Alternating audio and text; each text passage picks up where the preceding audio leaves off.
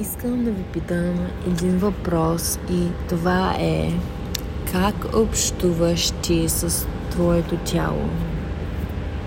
Според мен човешкото тяло е като една красива машина, дарена на нас от Бог.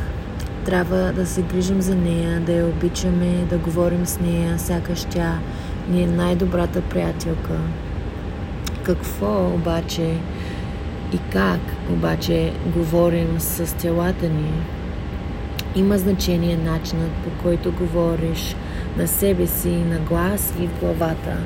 Ако се смяташ и се наричаш прост, глупав, грозен, неудачен, ти ставаш наистина такъв.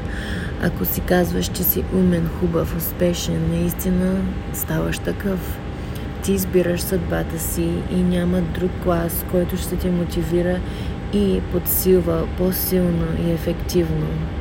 Ти трябва да си своя собствен фен номер едно. Освен всички разговори, които водиш със себе си, всички избори, които правиш, са друг начин, по който ти общуваш с тялото си. Дали ядеш здравословна или преработена храна, дали си слагаш колана или караш внимателно в колата, дали тренираш, дали си позволяваш достатъчно време за сън или просто очакваш кафето да те издържи.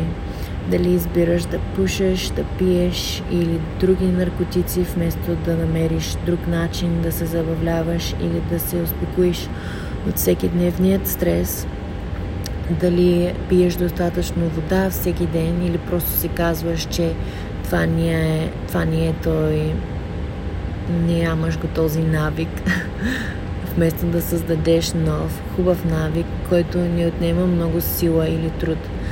Дали избираш преработни сладки вместо плодове, зеленчуци вместо чипсове, дали се усмихваш на себе си в огледалото. Всеки тези избори казват на тялото дали ти го обичаш и оценяваш или хич не ти пука за неговото състояние. Масажирайте се, пазете чистота, носете дрехи, които ви карат да се чувствате красиви. Тялото иска да бъде показано, празнувано, иска да се чувства секси, обичано, погрижено. Интимността със своето тяло е много важно. Колкото време прекарвате сами, или колко време прекарвате сам сами, само с него, без да говорите с някой друг или да гледате, слушате нещо или да едете. Сигурно не е толкова много.